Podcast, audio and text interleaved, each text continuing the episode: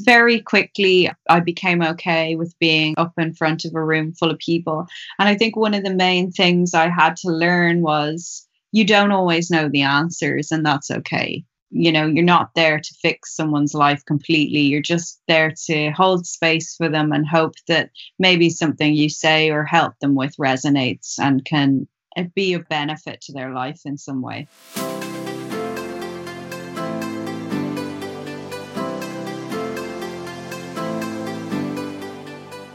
Hey everyone, welcome back to Work in Progress podcast with Dana and Angela. If you want to change careers or want to be inspired by real career change journeys, this is the right podcast for you. We learn the strategies of those who successfully switch careers, and we share them with you in our shows. Today's guest is Lucy Bloom. Lucy Bloom is a yoga instructor based in Ireland who transitioned away from her makeup artist career when she realized that she was really unhappy with the long working hours and the stressful lifestyle. She started doing yoga as a way to manage her stress level. And as she got more advanced, she decided to fly to India and get a yoga instructor certification. At the same time, a car accident on a rainy early morning commute to the film set made her realize that this is not something she wanted to continue pursuing. She then decreased her work hours doing makeup and started teaching yoga. Today, she teaches yoga and co-owns a yoga retreat with her good friend Alice. I can tell how at ease and in peace she feels with her new venture. I enjoy talking to her so much because I do yoga regularly and I felt really drawn to her peaceful energy, and I really love learning how changing career can put you in such a positive mindset.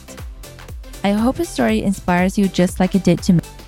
Without further ado, here's Lucy Bloom's Work in Progress story.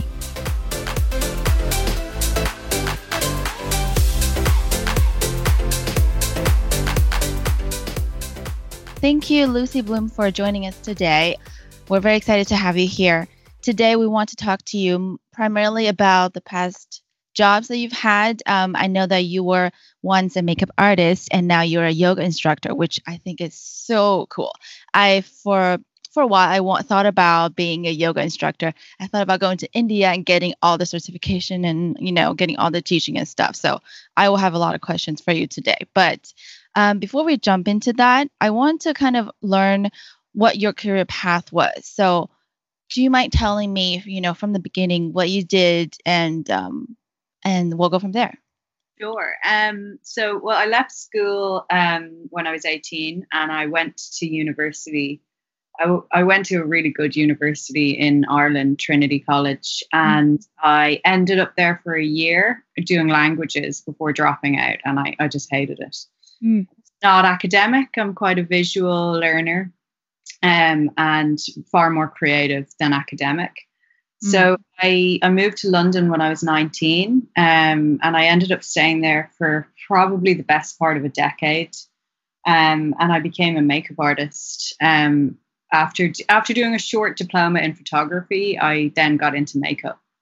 And I trained as a makeup artist, and then I started working.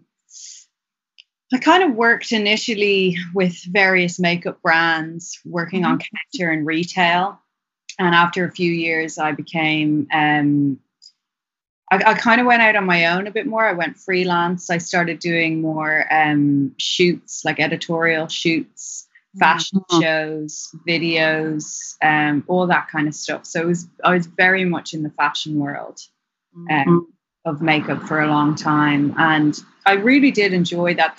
That's where I felt most comfortable as a makeup artist. And after a while I ended up moving back to Ireland, and there's no real fashion industry in Ireland in comparison to London. But there's a huge film industry here. So I decided to just try my hand at film makeup, which is a totally different profession altogether. So there's a lot of huge American TV shows which are filmed over here, as well as there's always movies coming in and stuff. So there was always work. And I did that for about 4 years. And I never felt as comfortable doing that work. I was so used to being given a brief and just being creative, whereas when you're working on film, it's very specific. And the dynamic on a film set is very different as well.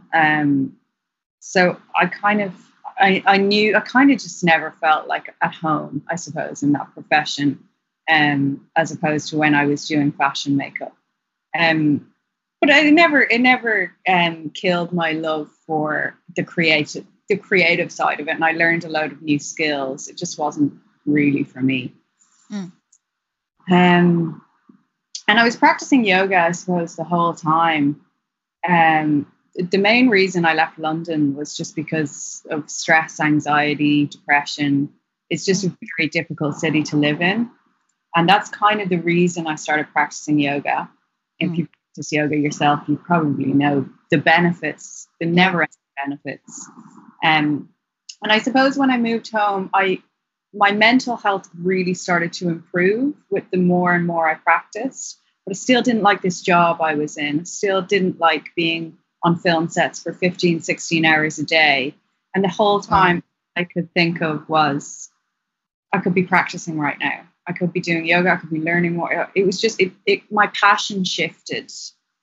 I just feel like there was something more that yoga had to offer me. And I was working on a film for I think about 6 weeks, and I started teaching the cast and crew yoga during our lunch break. How cool. I like that. It was cool. And the producer said to me, I wasn't a teacher at this stage. I just had a pretty strong practice. And the producer said to me, you need to do this. You know, that's your calling, I think. Mm. With the money I made from that movie, I went to India and I became a yoga teacher. Oh, okay.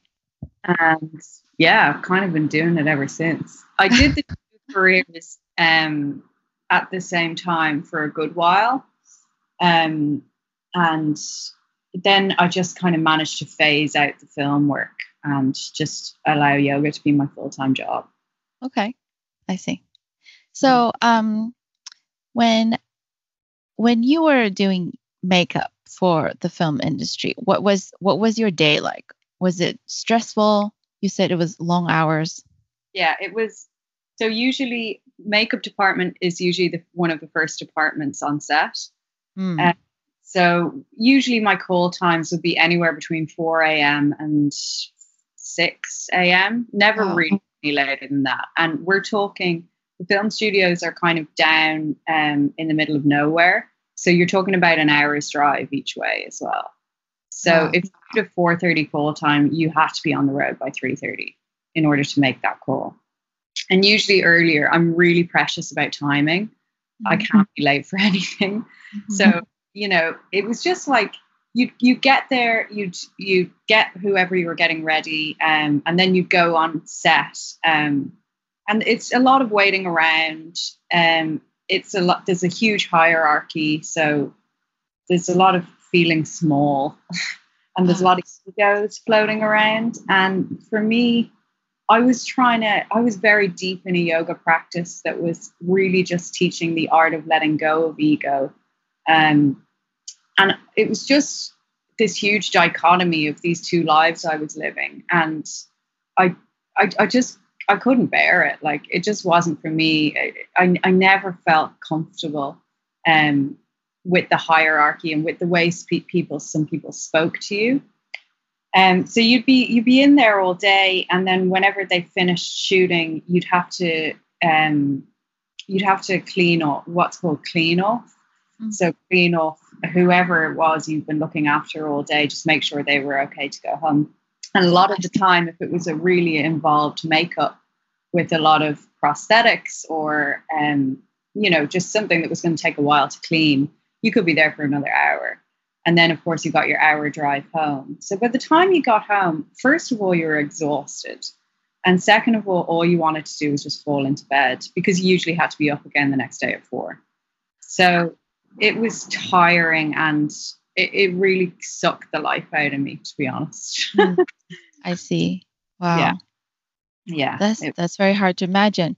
My job is pretty, 40-hour a week, very set hours. Yeah. I can come in earlier. I can stay late if I want to, but it's nothing like 3 a.m., 4 a.m., or even 6 a.m. really. I get into work at around, the normal hours, 8 to 9. So that is really, really hard to imagine. And being on top of that, I guess it sounds like there is a lot of instability. For me, I mean, some people live for that job and they just, they love it, but that just was never me. And it's very hard to pretend that you love it when it's taking so much of your time from what you do love. And also I did feel a little guilty because it's such a hard industry to crack into. And I loved all the people I worked with so much, all the girls on my team, mainly women, sorry, there were some guys. All of the people on my team were just wonderful. And I made some lifelong friends there. But I mean, for me, the whole time I was there, I was just thinking, I don't want to be here. And that's not fair on someone who has a true passion for that calling. And I just knew it wasn't mine. I see. That makes perfect sense. So I had no idea that's what it was like to do makeup. I actually dreamed about doing makeup when I was younger as well. And I didn't and never really took the time to find out all the, what a day is like for a makeup artist. And I certainly didn't think about there could be differences between doing makeup for like fashion and also for the film industry. So that is a tough job, I think. Yeah. And it's quite demanding and you need to have a lot of skill. And also, you're touching people's faces. It's very intimate. There has to be a level of trust there. And, you do get to know whoever you're working with quite well, because if you're spending time every morning getting them ready, you're looking after them all day, and then you're cleaning them up in the evening to go home. That person needs to trust you and feel comfortable. It's a hard job, and those hours, like you really have to have a burning desire to do it, I think, in order to put up with the absolutely outrageous conditions that they have people working in the film industry. I could never get on board with that. I just didn't think it was fair for people to be working such long hours and expect them to be working to the best of their ability. It's not conducive to human nature. I don't think it's sustainable at all. Yeah. And when you were working on the set, did you only have one or two people that you to put makeup on, or? It depends. It depends on the production you're working on. Sometimes you'd have a whole crowd of people. Sometimes you would be just looking after one particular person. It would just depend on the production. It changed from job to job. Yeah. Got it. Okay. And so I'm interested in how you made the transition. So you decided that you wanted to learn to become a yoga instructor, and tell me about the process. Well, I went to India and I did a 200-hour training, which took about 5 weeks. And it was quite intense. Like it was, same kind of hours, 5 a.m. starts, a lot of theory, philosophy throughout the day, about maybe 4 physical hours of yoga a day. I loved it. I just felt like that was where I wanted to be. And for the first time in my life, I actually felt like these are my people. I felt like I fit in. So the process was quite rigorous, but it was character building for sure. And then when I came home, I kind of fell into being a yoga teacher by accident. I did the training not really thinking, oh, I'm going to change my career. I never thought that.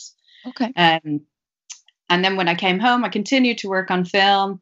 I kind of started teaching friends and things like that. And then one day I was driving to work, and it was, 4:30 in the morning. And it was a really tiny country road.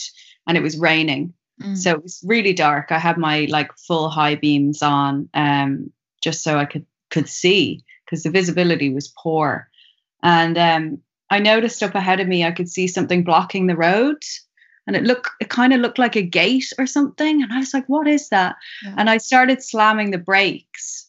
But the closer I got to this thing, the more I realized I'm not going to clear this. I'm going to crash into whatever this is. God.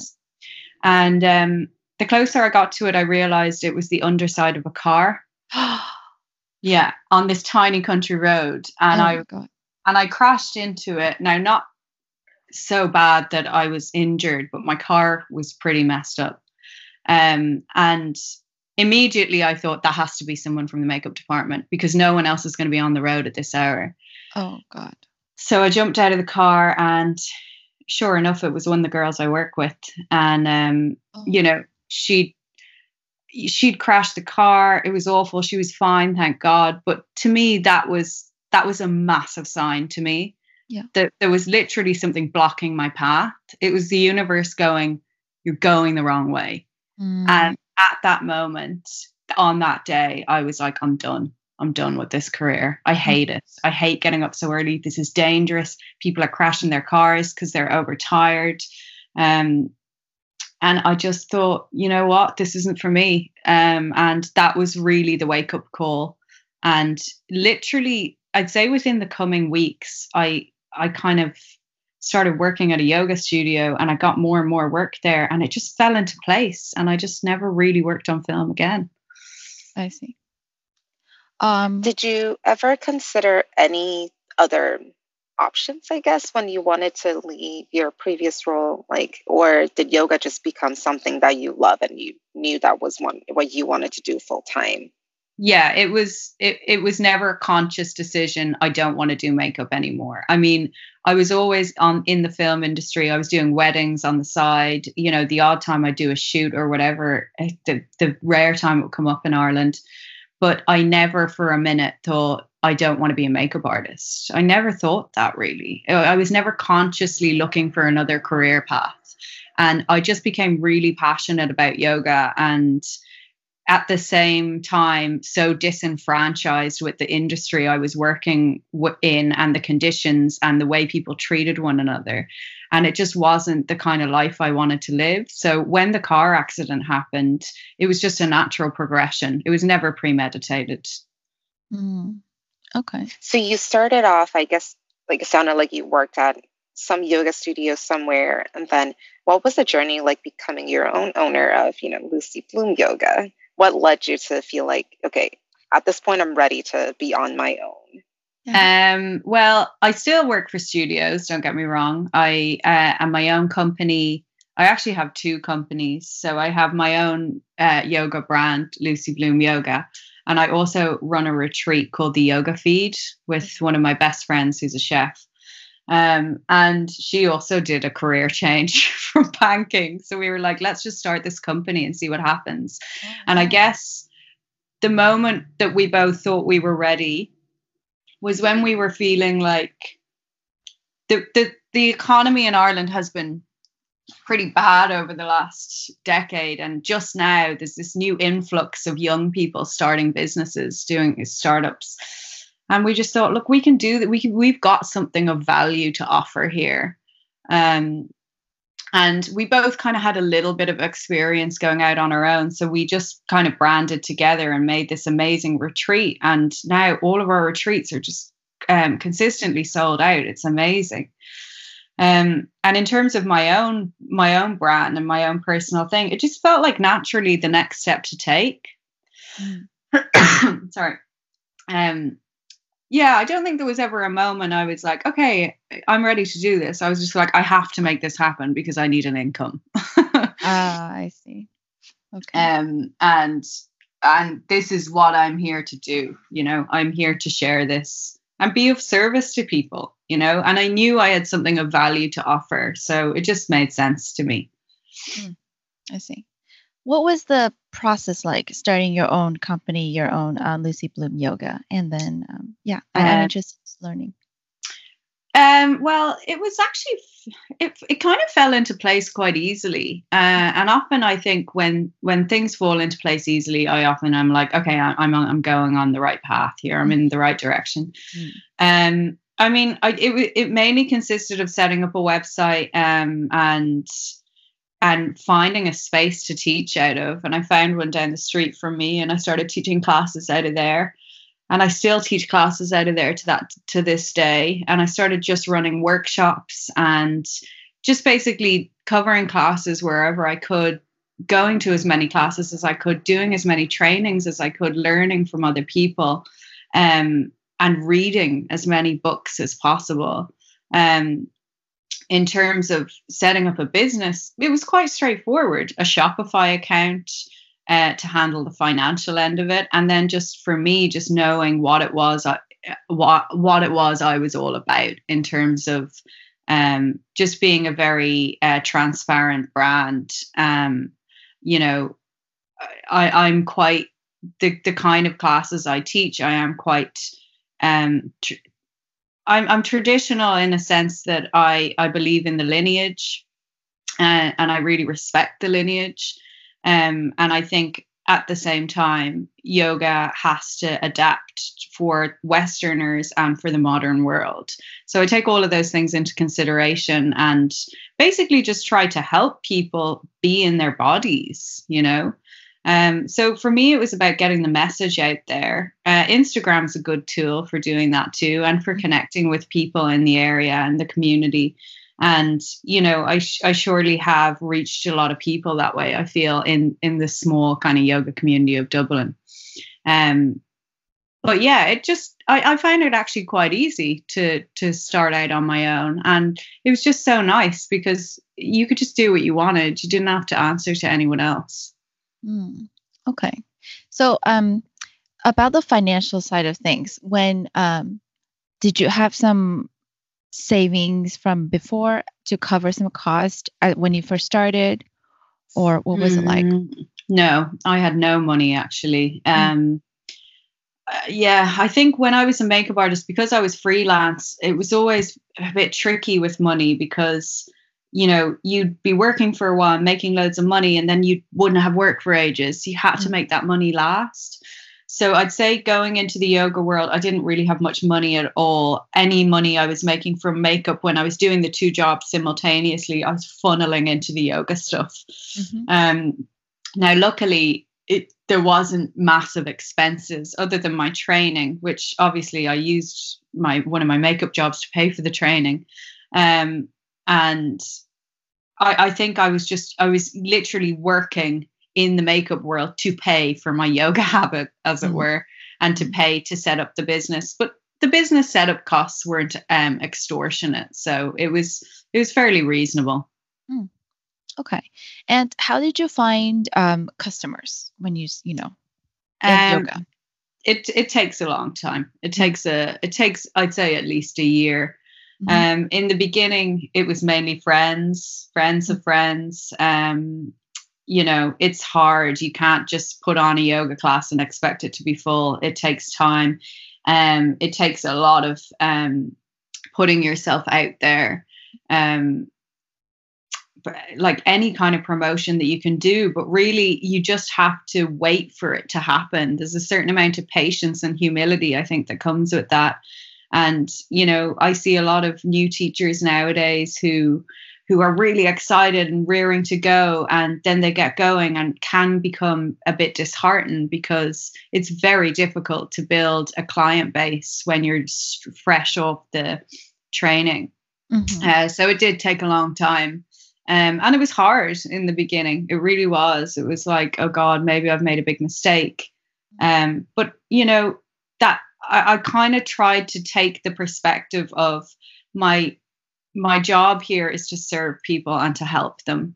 And I know when I stick to that ethos and it's true and it's my truth, I know that's the right place to come from. It's not from a place of, oh God, I need more people because I need to make money. It was never really about that. And you know, if you had smaller numbers in your classes, you could end up getting, you know, a bit disheartened, but really that's just your ego. And at the end of the day, you need to put that aside because your job is there to help the people that have shown up. And eventually more people just start to come. People start talking, they bring friends, and it just naturally grows. I see. That's great. So I feel like I might be maybe one of the very 10% of the people that aren't practicing yoga on a regular basis, just because I find it to be a little overwhelming for someone who doesn't know anything about it.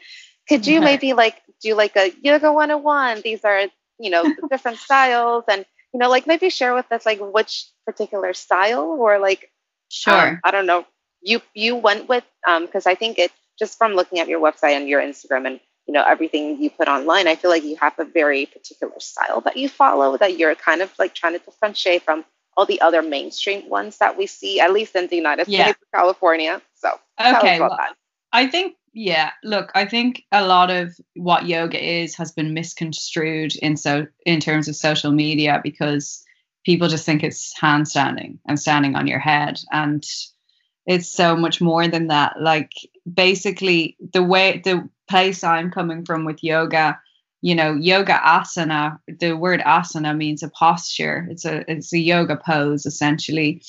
Those exercises we do, they only make up 1/8 of what the yoga philosophy covers. So yoga is actually a lifestyle. It's a way of living your life. So there's kind of 8 structures in which yogis live by, asana being one of them. And the reason we perform these postures is to make the body strong and supple so that we can sit for long periods in comfortably in meditation.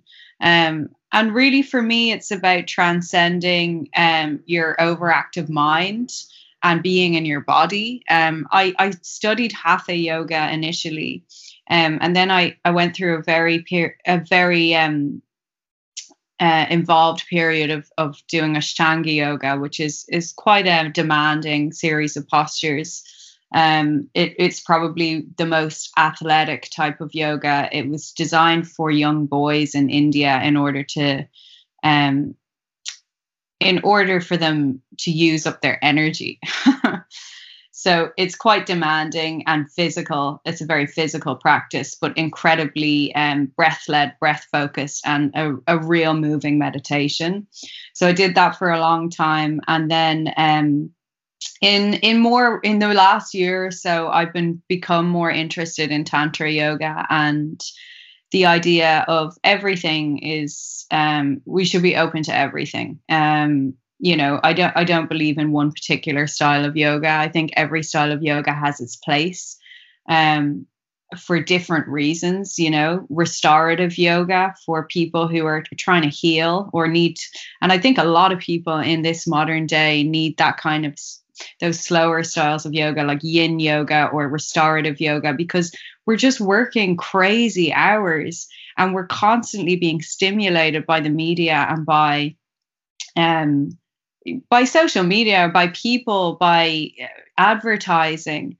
And we need to, I think, learn how to calm down and how to relax. Yeah. And I think a lot of people really struggle with that. And I see it all the time in class. Like I see people sitting there fidgeting. They can't sit still for 2 minutes, you know, because we're just used to being constantly stimulated. So I think the kind of yoga I teach is never just postural alignment.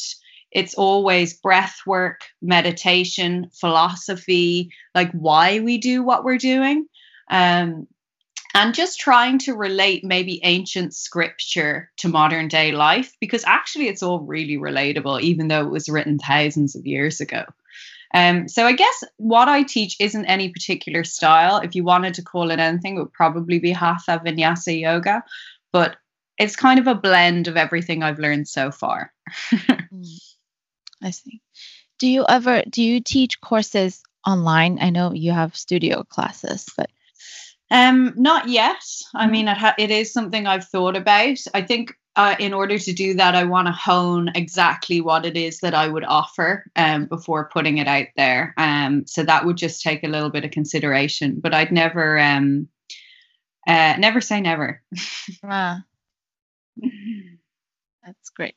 And I guess, what can you tell us about the yoga retreat? I have heard about it before, but not quite sure what it is. Yeah, but I'm very curious. Okay, so the retreat I run with my friend Alice, it's called the Yoga Feed, and it is it's a plant-based retreat, and we basically rent out different, we've only done it in Ireland so far, we're looking to bring it abroad, that's the next step, but we rent out beautiful places that we find, and we go down there for a weekend, and we just, it's usually a group of between maybe 12 and 20 people, depending on the size of the venue.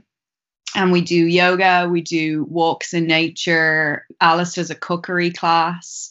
And it's just kind of a time for retreating, you know, taking a bit of time out from your mad 9-to-5, crazy kids, husband, whatever it is, you know, this mad world we're living in, which demands so much of people, and just basically taking a step back. It's an exercise in self-care, I suppose. And we aim to just nourish people and maybe get them to look within themselves instead of worrying about the external the whole time. Because I think when people stop and they're able to look in and sit quietly with themselves, and they're given the space to do that, they always leave having shifted something. And, you know, having come to maybe some realizations about, okay, you know, it's actually so important that I do slow down and take care of myself. Absolutely. I definitely agree. Yes. And I think one thing about consistently practicing yoga is that once it becomes an actual like a habit that you do consistently, mm-hmm. you mm-hmm. kind of feel that, oh, I can get myself to get into a habit of doing this, and this is actually mm-hmm. very beneficial for me. Mm. I think that's what I came to a conclusion on my own when I started mm-hmm. to do yoga more consistently. I can't really my work hours are kind of, it changes, you know, on the day or the weekly basis. So I follow a lot of instructions online. That's why I ask, do you ever do any online courses? And I think they're really beneficial. Yeah, I mean, I have really thought about it. And, you know, I remember we had kind of a snow in last year. The whole country was covered in snow and all studios were closed. So I did some Instagram Live classes. Oh. I just put on the Instagram Live, and I just taught some classes on there. And I had loads of people like watching and participating at home. So I mean, yeah, it's never something I would rule out. I think it's a great idea. Yeah, awesome. So let me see. So when you switched to yoga, did you feel like it was difficult? Was there anything hard about it, or was it kind of natural and not? No, it felt easy. It felt right. It felt. I felt at home. I just actually felt like I came home. Yeah. Oh, that's so nice. Yeah. Were you nervous? Yeah. Oh my God. Yeah. I was so nervous. Yeah. The first few classes I taught, I was so nervous, but it's like anything, you know, the first time you do anything, of course, it's going to be nerve wracking. And very quickly, I became okay with being up in front of a room full of people. And I think one of the main things I had to learn was you don't always know the answers, and that's okay. You know, you're not there to fix someone's life completely. You're just there to hold space for them and hope that maybe something you say or help them with resonates and can be of kind of a benefit to their life in some way. Wow. Okay. I think, Angela, we both need to remember this line, because this is very relevant to us. So we're kind of new in this space. We kind of just dream of this idea that we want to start this blog. And for myself, I'm really interested in career changes, because I've been in the same space for a while, and a lot of people that are, so I work in biotech in the lab, and yeah, I saw your bio. Yeah. Yeah. And some people, like some of my colleagues, some of them, you know, tell you that, oh, if you want to switch early on, and then, you know, go take classes and do other things. But for me, I've never really felt the desire to switch. But I think maybe it's, you know, being in the 30s, or I've had some time to think about my career, that I'm starting to think that, should I switch? you know, what do I do next? And then so that is kind of what started this whole journey of talking to people about how they change their careers. I think it's so interesting. It's such an interesting topic. It is. Yeah. And there's actually not a lot of people.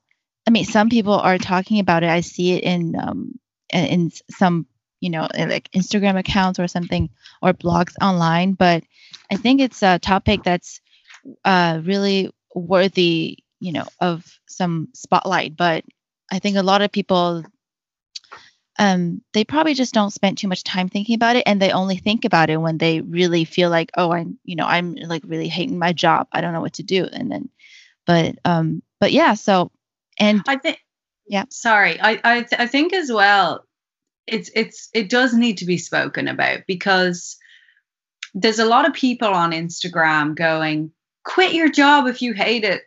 Follow your dreams." And yeah, absolutely follow your dreams. By all means, I adhere to that.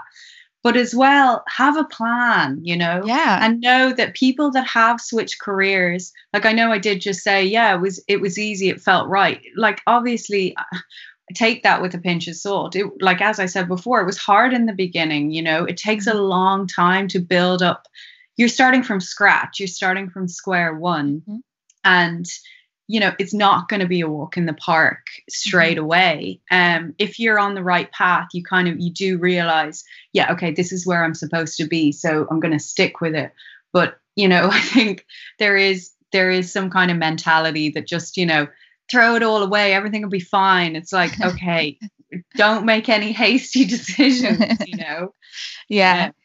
Yeah, there's a lot of work that goes in the background that, you know, prepares you on this journey. So yeah, I think you brought up a really good point that when you're starting out, when you're doing something new, you don't really need to be the expert of it, but you serve a different purpose, and other people will benefit from the things you're trying to help them with. And I think that's such a good point. I need to write it down, put it on the wall. Yeah. Oh, glad something resonated. Yeah. Because I think about this every day. I think like, oh, I'm, you know, not an expert in this area. Who am I to be telling people to switch their careers if they want to and figure it out? But you know what? You are a human being, and you have experience being a human being. And as long as you're a human being, we all have the same capacity to feel and experience the same things. Mm-hmm. And I think, you know, humility is really important. It is important to go, I don't know everything on this, but like, I'm still going to talk about it because I'm a human, and we can still open a discussion about it. Right. You know? So right. I don't think, yeah, it's imposter syndrome. You need to quiet down that voice. Mm. I agree. Thanks so much. No worries. I am curious to, I guess, learn a little bit more about the two companies that you have right now. So one you obviously own completely, that's the Lucy Bloom Yoga, and then the Yoga Feed, which is the one it sounds like you co-own or co-found with your friend.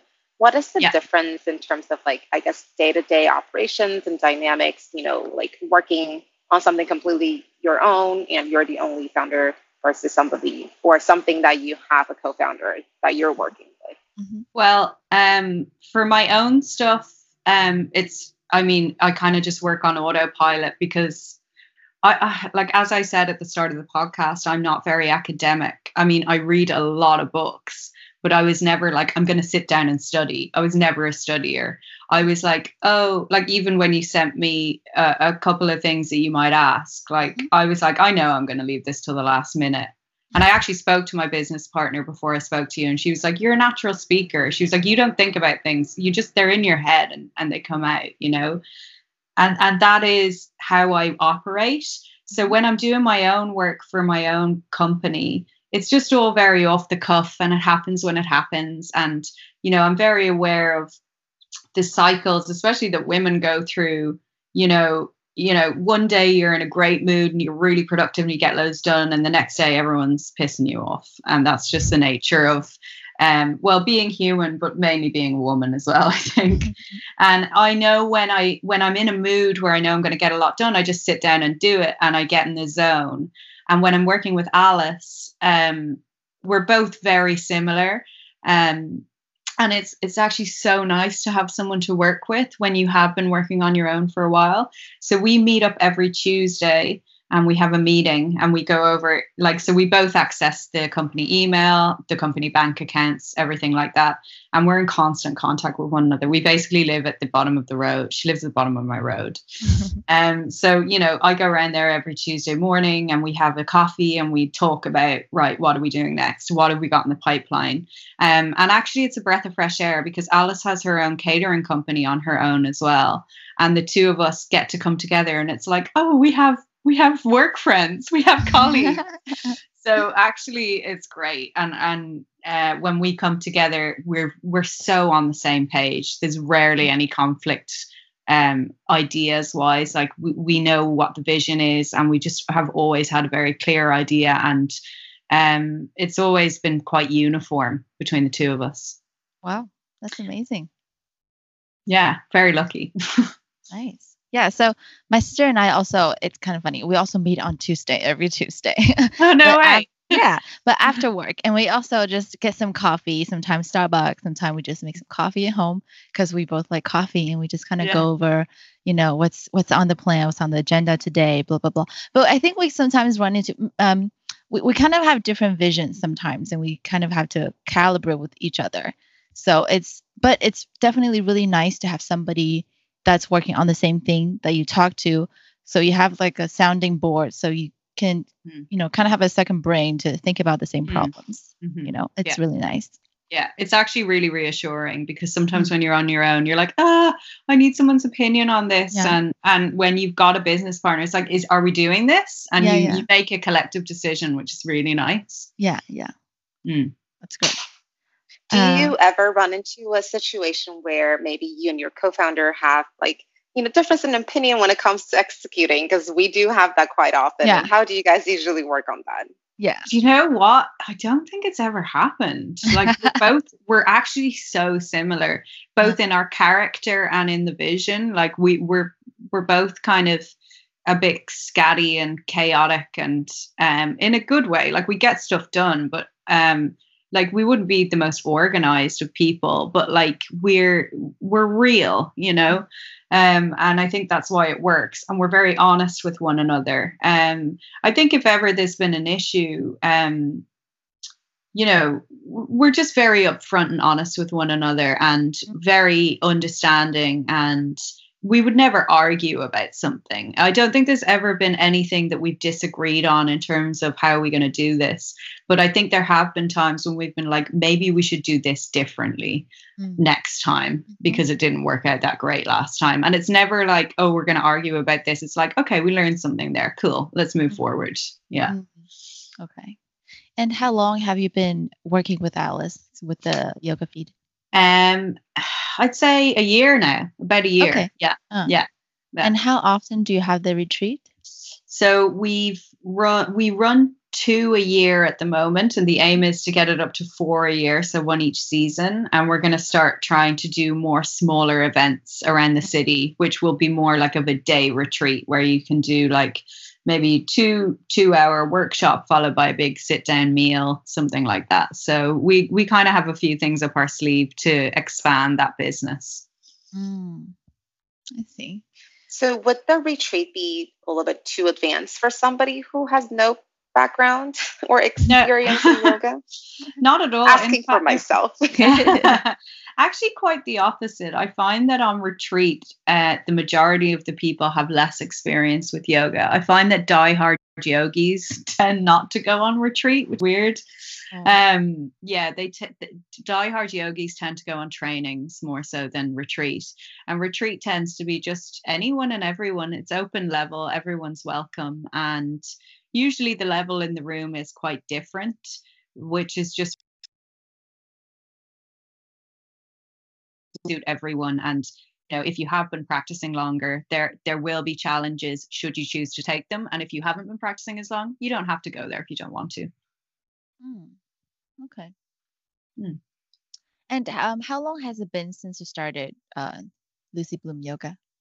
I think I started the brand 3 years ago. Okay. Yeah, so it's been a while, but it's kind of flourished quickly. It's bloomed, if you will. That's wonderful. Yeah. How long did it take after you started Lucy Bloom Yoga? Did you feel like this, it's become easier, less stressful, or you figure this out? I'd say after you've taught maybe a couple of hundred classes. Wow. Yeah, it takes that long, just because to know who you are as a teacher isn't something which you are taught in training. In training, it's really the very basic foundations. I mean, I'm still in so much education all the time, learning from people who have far more experience than me. A lot of the teachers I go to have been teaching for like minimum 15 years. And I think that's really important, that, for me as a relatively new teacher, in the grand scheme of things, I make sure that I'm always learning from people who have walked this path a lot longer than I have. And I know that I'm still coming to realizations, but I think the moment where I was really like, okay, this is getting easier was maybe 2 years into teaching. I was like, okay, I'm kind of finding my feet a little bit with this. I know what I'm about now. I know what I'm teaching. But as I said, I'm always learning. I'm a student first. That's great. I like that sentiment. I think people that are willing and open, or, enjoy learning, tend to have an easier time switching or being vulnerable, being in the spotlight, and they can convince themselves that, oh, this is okay. Everyone is always learning. It's good to learn. So yeah. But that vulnerability is huge. So important. Yeah. Okay. And I think it's amazing that you share that, it took you a while to be like fully comfortable and feeling like you completely know what you're doing. I think it's very important. Sometimes I sometimes feel like, oh, certain things are so hard. I don't think I can ever be ready for this. Maybe I won't do whatever. But knowing that, somebody has tried it, gone through it, and it also did take them a long time, kind of makes you feel like, okay, maybe if I just keep going, keep pushing, keep putting in the hours, one day I will get to that level as well. So it's very reassuring. Thank you so much for sharing that. No worries. And I actually really do believe that, there are still times when you're up in front of a class full of however many people and you're like, oh God, everyone's looking at me. Like, I don't have the answers, but really, like, that is just a voice in your head that means nothing. And you really have to learn to quiet that voice down and go, no, I know that I have something valuable to share here. And you just have to keep reminding yourself of that, I think. Okay. I'm interested in learning the first couple of classes you taught. Like, what were they like? Kind of walk me through that. Oh God. Well, they were planned. Okay. First things first, they were planned. I remember I planned every class. I think the first 7 classes I taught were based on the chakra system. So the 7 chakras within the body. So I started from base chakra and worked up. So that took me through my first 7 weeks. I was renting this hall out, and it took me through my first 7 classes. Wow. And then after that, I was like, now what am I going to do? And I did it all poses related to whatever chakra we're working on that week. And I think they probably had a lot going on because I just wanted to throw in everything I'd learned. But I'd say they were good classes. Like, I don't know, I must ask some people who came to those classes, like, what did you think? But it's hard. I can't really remember exactly what was involved in them, but I do remember I based them on the chakras, and I was very nervous the first one. But once it was kind of, the first one was over, I was just on a high. I felt amazing, and I was like, yes, this is great. And it's just like, it's just a great feeling of accomplishment, the first few classes. I can see that. And they became less planned afterwards. I never plan classes now. It's a few of my students, I said it to one of my students recently. I was like, I don't plan really. And one of my students was like, what? She was like, what, your classes seem so planned. I was like, yeah, I don't. Sometimes I'll have an idea in my head of where I want to go with the class. I always have a kind of vague idea, but I never write out class plans anymore. I just find that so many times when you do that, you end up having to throw it out the window because the energy in the room isn't there, or the level isn't right, or, you know, people are tired, or people are really energized. And I tend to work off the feedback I'm getting from my students more so than something premeditated. So I work very much on an instinctual way, on an instinctual level. Yeah. I see. Okay. So I have a few questions coming up there. It's kind of, I feel like they're like the fun questions that I like to ask. Cool. Right. But it's kind of a thought, like a mental exercise that I like to take people through.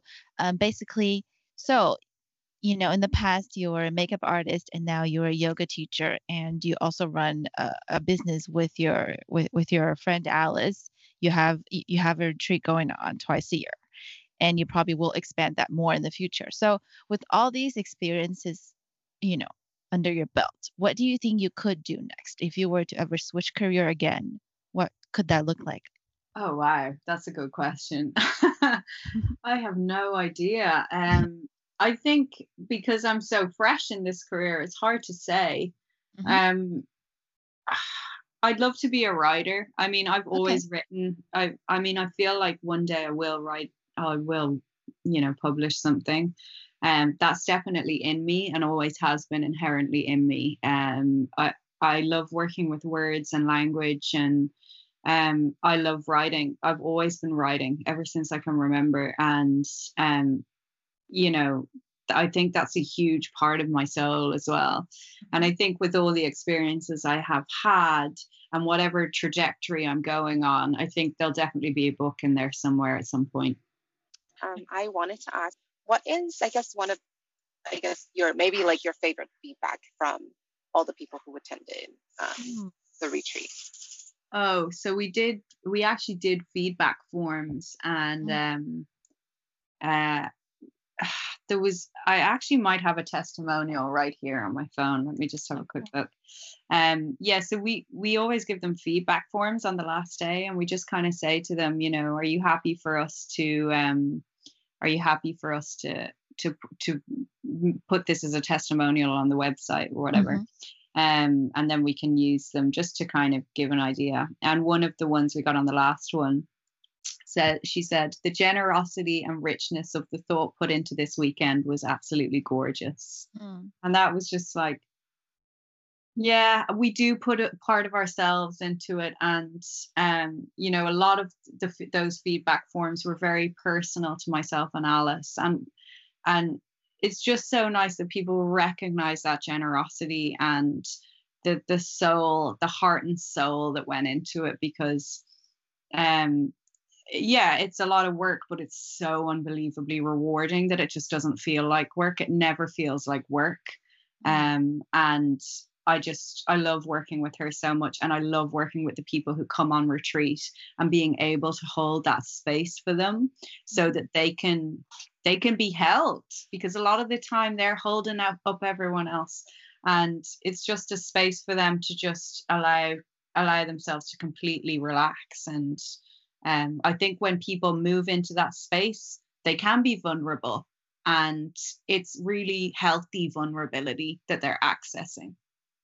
So when I see people having those experiences, and also the people who come on retreat who've never met before, when I see these people bonding towards the end of the weekend with complete strangers who they didn't know before, and really just being quite intimate and sharing, you know, that for me is, you know, it really is life changing. It really made me, on the last retreat in particular, it really made me think that this is what I'm here to do. Yeah, for sure.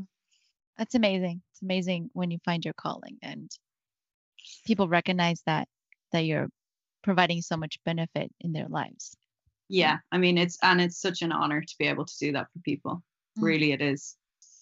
Well, thanks so much for talking to us today. I think that's all of our questions. Thanks so much. Yeah. Awesome. Thanks so much.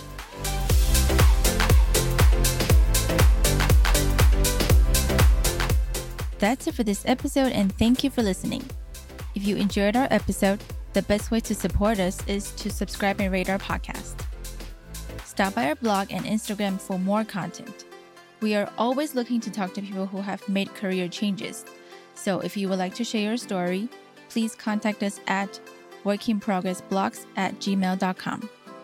Thank you.